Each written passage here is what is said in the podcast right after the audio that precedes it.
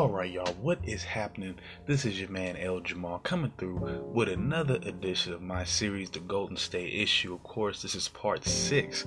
This is pretty much detailing Mexico pretty much returning to California after the war in large numbers in terms of immigration. This is also going to be the turn of the century of California history as well, and all that kind of blending into one. And what I mean by Mexico returning is it's kind of very well. It's important to understand that before we get into the big, immigration and the big moves and waves of people, it's important to realize, especially with the Mexican demographic, that they've always, in a way, they've always been here. So the term immigrant, I don't know if it really applies to that. I don't know if it really has. They've been here. Well, let's be honest. They were the second major people group to come here, really at least to establish land and territory and all that, outside, of course, of the Native Americans, of course.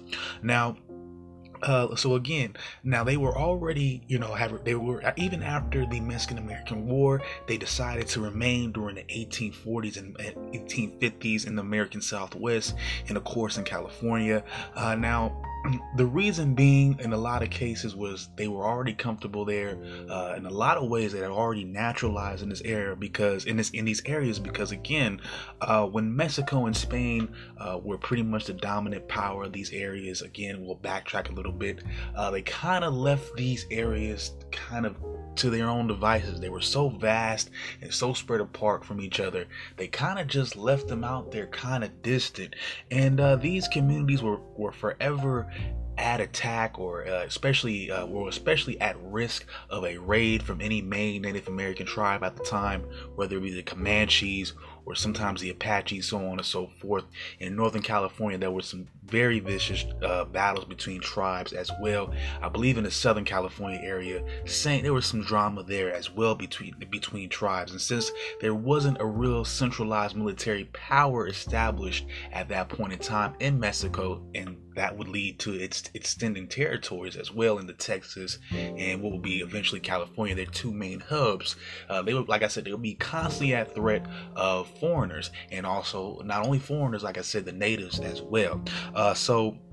And one thing that began to happen between the two communities were, at least between the Southwest and also California, was these groups began to really become culturally different. Now, Californians, who were also known as Californios, the original Mexican, of Mexican heritage Californians, the original, quote unquote Californians, mind you, they were also known as Norteños. This is where the word Norteño does come from. Mexican Northern, they were referring to the people living in the Mexican Northern provinces, aka California. There you go. You also had Tejas, aka Texas. There's where you had the Tejanos. Now, they would eventually. Now, all these groups at some point would join forces with the Americans at some point or another, because at some point there was a disconnect between Spain, the motherland, at least for them, and at some point in the early 1800s, after Mexico formed as a nation, there was a disconnect with Mexico. Now, again, by 1848, at least you could call them the Mexican Californians. There was about 10,000 remaining Mexicans that were in California. Now, like I said, there were already cultural differences between the Mexicans in California and also the Mexicans in the Southwest. For one, the term Mexican, like I said, also along with the word Norteño and also Californio, that was referred to the Californian, the Mexicans living in California. They also wanted to go by Mexican. Now, also in the Southwest, here's where you have the differences here, where they were also known as Tejanos. Also in the New Mexico territory and all those other areas, they wanted to be more referred to as Spanish. And these communities were pretty, I would say, at least they were, of course, kind of spread out amongst each other, but they were pretty heavily populated, and they were able to hold on to many aspects of the Spanish and also Mexican culture, and they would live pretty much along in white enclaves, or while the white population was, of course, immigrated into their territory, because technically, let's be honest, The Anglos and the people you see here today are the descendants of people who moved here. They are immigrants. That's just the way that they would technically be immigrants. Because again, California and Texas were not the United States. So again, the Spanish communities in the Southwest and Texas remained pretty much strong because the Mexicans in California were so outnumbered. At one point, they had to. It was a very different dynamic. California, we talked about the vagrants law in previous episodes. I believe it was there's a couple different laws. Greaser laws. That's where the word greaser comes from. A derogatory term related to those people. Again, I would never use it. Again, I'm just saying this is where it comes from. This is historical. This actually came from a point in our history in California, as liberal as this state comes off as being.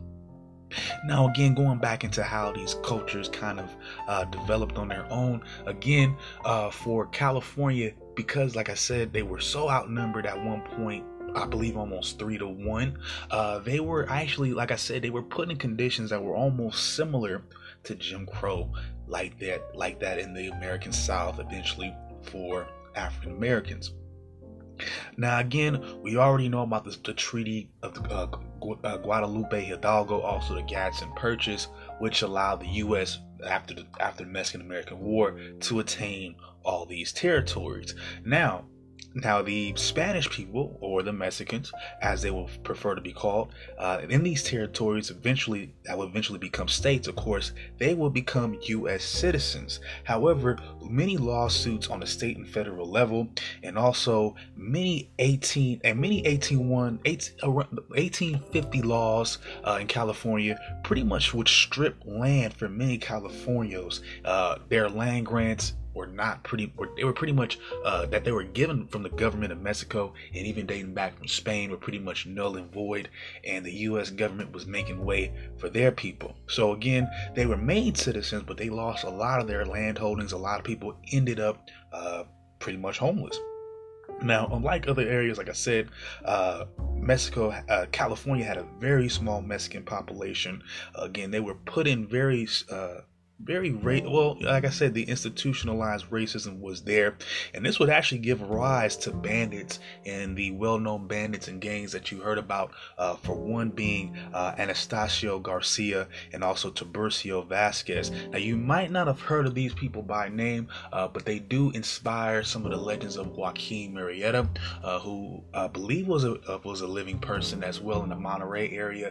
Those three people will kind of be formed into making the legends of Zorro and stuff like that. So again, you had a culture that was being displaced and mistreated, and I think this quote is very interesting to say here. I wanted to share this one with you, and this is a quote directly from Tiburcio Vasquez himself, again a well-known bandit. Of course, it was almost like a Robin Hood type thing at the time, because again, I'm gonna tell you his quote, and we can kind of see just where he was coming from at this point in time. He will go on to say, "A spirit of hatred and revenge took possession of me. I had numerous fights in defense of what I believed to be my rights and those of my countrymen. I believe we were unjustly deprived of the social rights that belonged to us."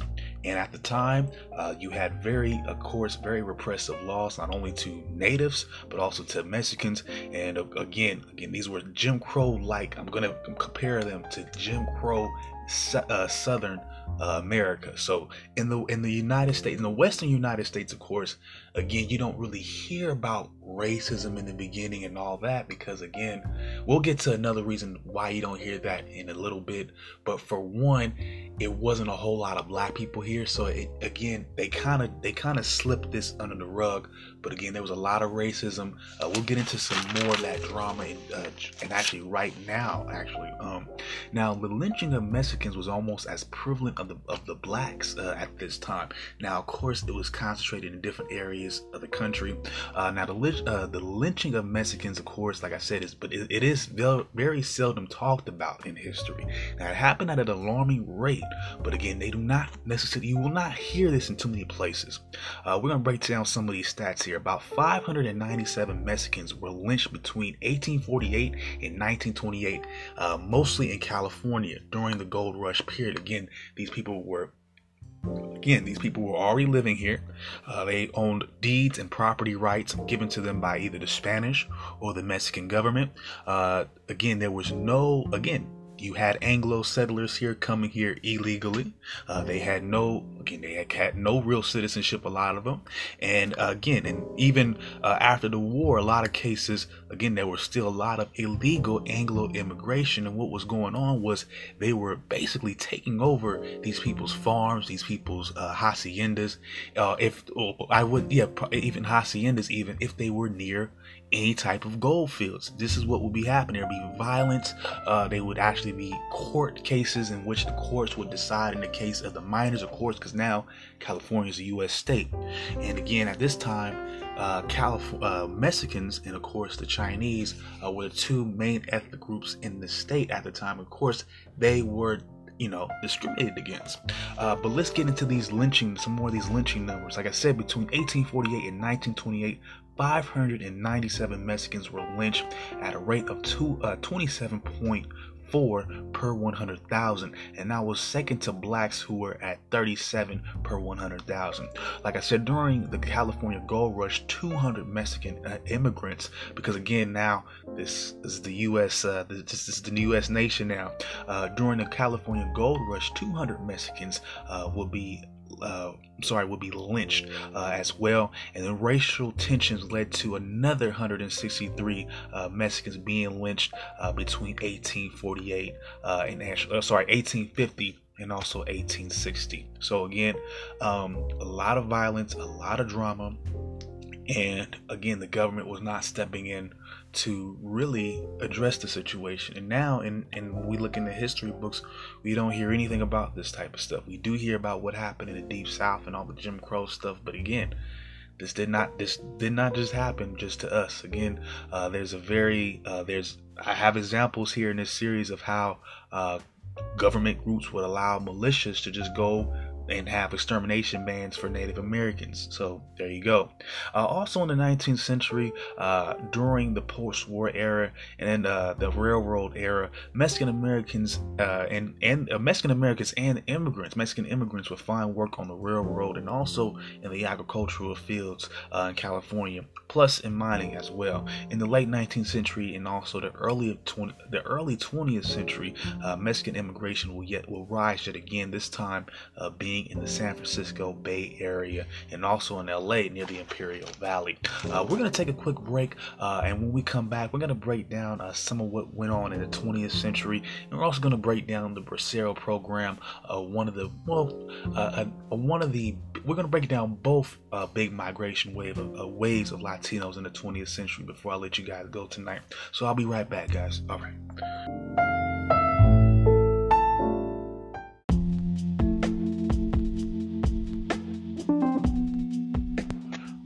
Alright, y'all, I am back, and I'm going to break down some of the major reasons behind Mexican immigration basically in the latter halves of the 19th century and also the beginning of the 20th century. And tonight we'll be finishing off with the Bracero program, which was the United States initiative to pretty much bring some more labor here throughout the war effort, throughout World War II. And I'm going to get into how I feel a little bit about that and my thoughts about that as well. But let's get right into it. A lot of factors. Well, the main factor behind Mexican immigration at this time is basically civil war. There's been a lot of I wouldn't say mutinies, but you can call them revolutions and disruptions within the government, all pretty much throughout Mexico, the country's history, especially after the Mexican-American War. The economy was strapped. A lot of people were being displaced via, you know, employment, also having their land stripped away from the powerful elite classes. So again, there was some haves and some have-nots, some definite class warfare, and over time it would lead to, you know, massive violence for long stretches of time. One of the main one of the main wars here was the one that occurred in 1911. This would force 1 million Mexicans to move to the United States. Actually, it would end up killing another over 2.5 million of them. This was fought, of course, for land rights. Also, you had two political ideologies going at it with each other. It involved Emiliano Zapata and also Pancho Villa. Of course, you know, corruption, lack of, you know, distribution of resources and wealth. These were the main problems headed into that. Again, these problems pretty much persisted throughout Mexico, again, since its inception as a state, and, you know, somewhat even to this day. I mean, a lot of Mexican people are still immigrating to the United States for these situations, especially now, with the drug epidemic and the drug cartel war that they do have currently going on now. So Mexico, for the better half of the 1800s and also the early 19th century, was a very violent place in a lot of different places. So again, so when Mexicans would arrive in California, they mostly started to go to LA and also San Diego. Of course, they would find their way to the San Francisco Bay Area as well.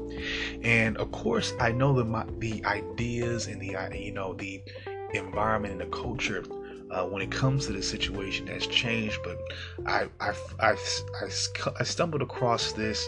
I stumbled across some information about this stuff here, and I really thought it surprised me. Now, due to the competition of jobs and also for housing, you had many Mexican Americans and their kind of political, I guess you could say, pseudo-political groups at the time, and, you know, established in the states, were kind of against massive immigration because, again, like I said, they believed that they would have to compete for houses and also jobs, and they also believed that the immigrants promoted a stereotype that was lazy and also violent. And I thought that really blew my mind. Of course, it's, you know, that's how, you know, I guess that's how, you know, uppity black people think about poor black people. Of course, it's, you know, it's not unusual, but I just see now, you know, especially with the unity, at least, that the Latino, you know, community exhibits nowadays, especially with the immigrant community, for the most part, you at least see them saying, you know, this is a part of our community, you know, we're gonna accept them. This blew my mind to know that, you know, in the turn of the century in this country, in California, this was not necessarily the case. Now, some, like I said, there would be formations of, you know, like I said, political groups, or just, you know, social groups within Latino sections of the community. One of the major groups that they will form will be the United Latin American Citizens, which promoted citizenship for immigrants and also naturalization. And basically, they wanted to, you know, teach English, the English language, and also anti-discrimination. They wanted to promote anti-discrimination, not only with the Mexican-American population, but also with the immigrant population as well. So kind of creating a united front on that front. So again, it existed, the anti-immigrant, you know, kind of situation existed amongst Mexican Americans for a little bit, but again, it was just very brief, and eventually they were able to work past that for the better good, for the most part. Now, another 500,000 people would immigrate between 1926 and 1926 due to another civil war. And of course, you know, so again, you know, more friction there. I think this one had more to do with the Catholic Church, if I'm not mistaken, and also the government there. There was some violence in that one. So again, you know, just keeping people on the move. They can't, you know, really, they can't work, they can't farm, if that was what they were about. So again, you know, they're constantly in fear of their lives, probably their crops and their land is being taken away or something like that. So again, people are still moving to this country. However, during the Great Depression, of course, in the 1930s, 400,000 Mexicans will be deported. In 1935, they would pretty much make Mexicans ineligible for U.S. citizenship. However, President Franklin Delano Roosevelt, this is a true fact here, come at me, Franklin Delano Roosevelt decided to have the State Department, the Census Bureau, and also the Labor Department pretty much classify people of Mexican descent as white. And that pretty much allowed them to keep immigrating into this country, because at the time, people who were not white were not allowed to immigrate to this country.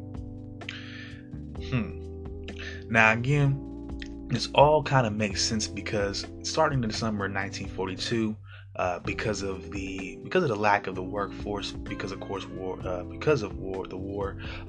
II, the U.S. government would develop the Bracero program, which would basically allow contracted Mexican workers or laborers to, to get into the country. Again, there was still a ban on Chinese immigration. So again, the Mexican population was booming in these areas. And not only did they settle in California and the Southwest states that we've previously talked about, it also really spread out into areas across the country, New York City. Also, they would go to Kansas City as well. Also end up migrating to Chicago. So a lot of different places. But again, the Bracero program will bring 4 million Mexicans to America by 1964, pretty much having them work in the agricultural fields, manufacturing lines, of course, labor jobs, also in the meatpacking district, if we're talking in the Midwest, in Kansas City and also Chicago. 437,000 workers would pretty much come every year, and again, a lot of them, of course, they would all venture out into those places that I mentioned before, but they would also, majority of them would end up settling in the Central Valley out there in California, and also parts of the Pacific Northwest, of course, working primarily in the agricultural field. So that's pretty much how they did that. But I pretty much, I feel the, now don't get me wrong, I have no problem with the Bracero program and the jobs that it provided, and pretty much allowing people to move here. But again, we pretty much open, I'm looking at it in hindsight. I'm looking at the situation we're facing right now, and we're so anti-immigration. We're so anti-this. But so many years ago, we had no problem with exploiting these people. We would actually, again, through the Bracero program, we would actually have contracted workers pretty much have free reign to come over here. And again, back in these days, there wasn't a real established border.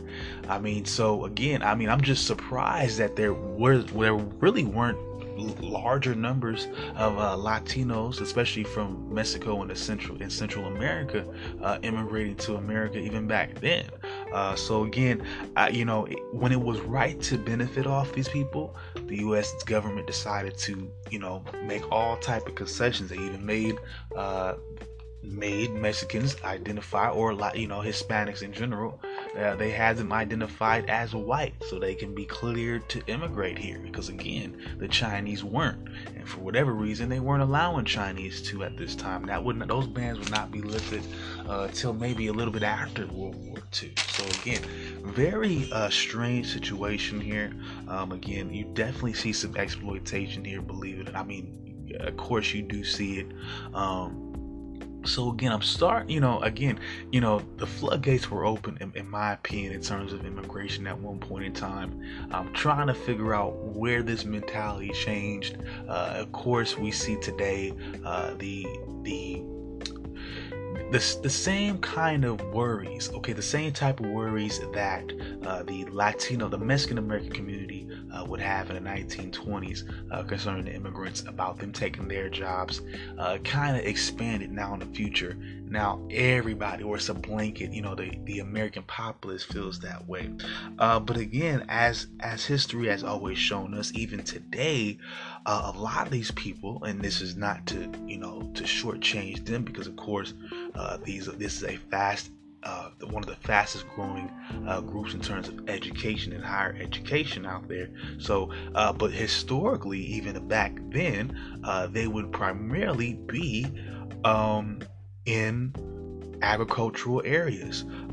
Whites have always been just for the sake of just not being racist, just kind of generalizing, they're manufacturing guys. That's what they do. They're blue collar in a sense of, you know, they're tow truckers. They do stuff like that. They oil rig.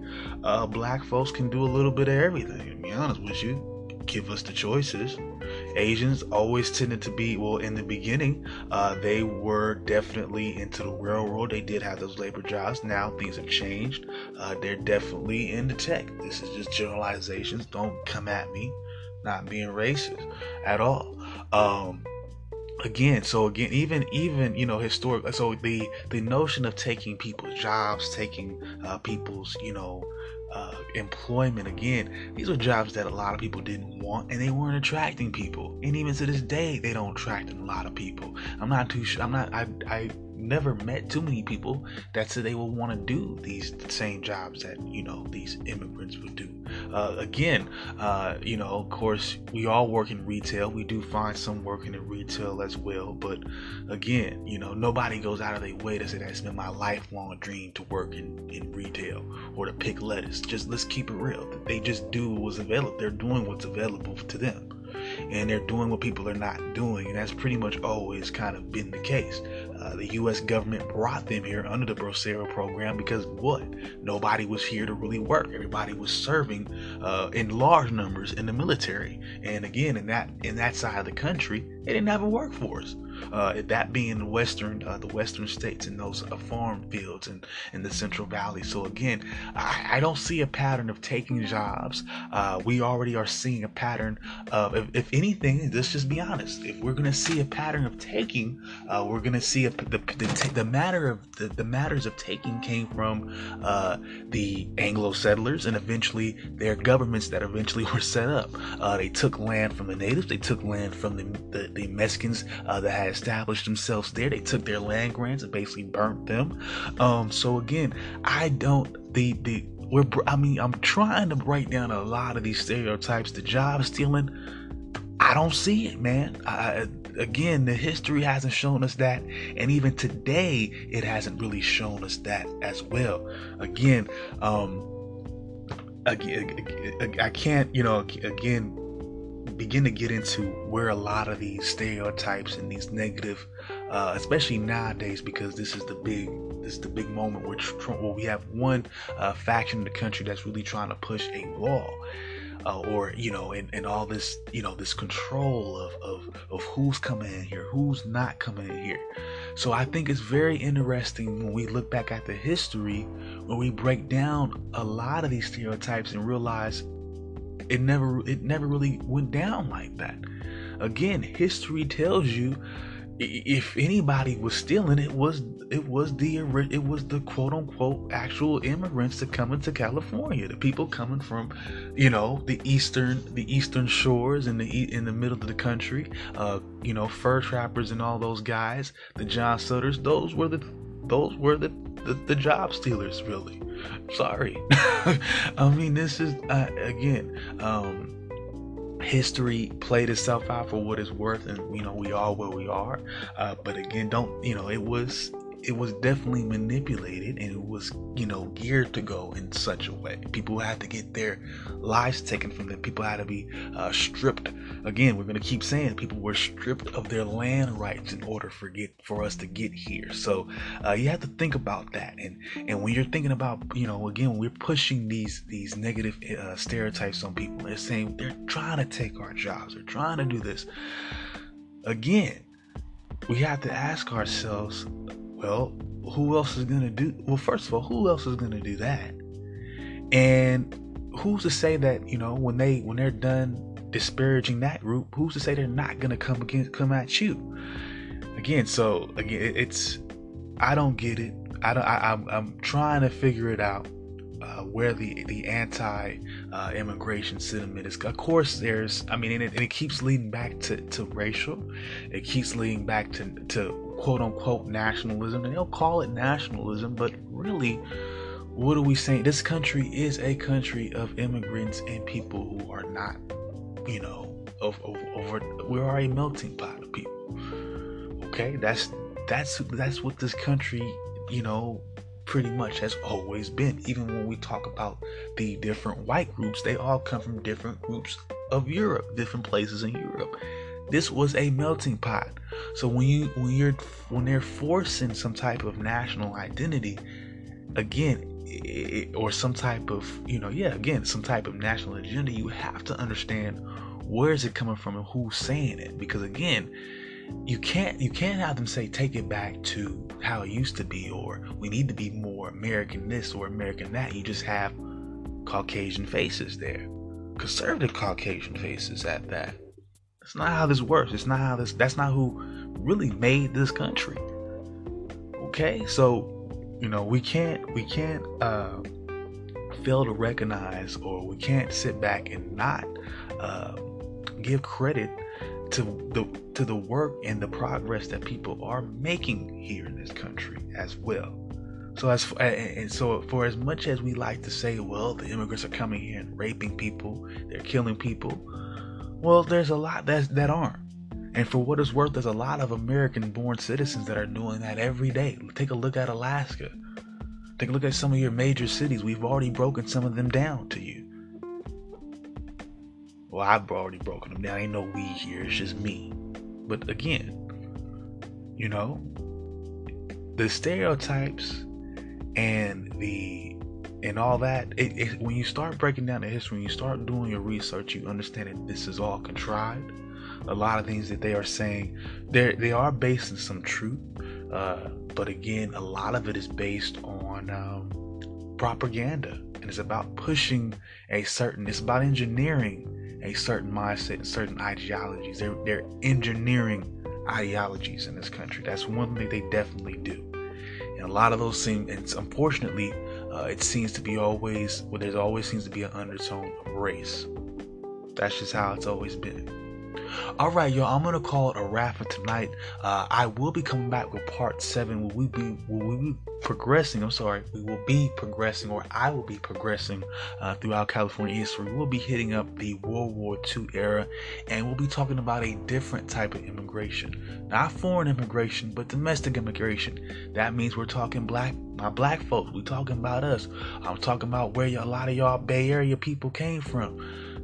Yeah. Let's talk about it. We're going to talk about post-World War II California. We are talking race. We're going to talk about it. This is what happens. It wasn't just immigration. It's also immigration with an E as well. This is what made our state. This is what makes our state what it is today. And we're going to get to the bottom of why immigration has been given this negative connotation, and why we are at a point now where we need to discriminate against such people. That is the point we're trying to get to, and I'll be back next time with part 7 to my Golden State Issue, the history of California immigration. All right, y'all, I will be back tomorrow night, maybe even tomorrow morning, maybe tomorrow.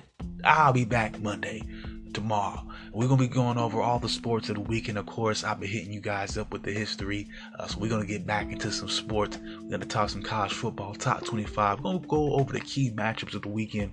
There's a lot of stuff to go over, so I'll be going over some of the key games there. Of course, you got to go over the top 25. Later on in the week, we'll be going over some conference standings as well. But that's all.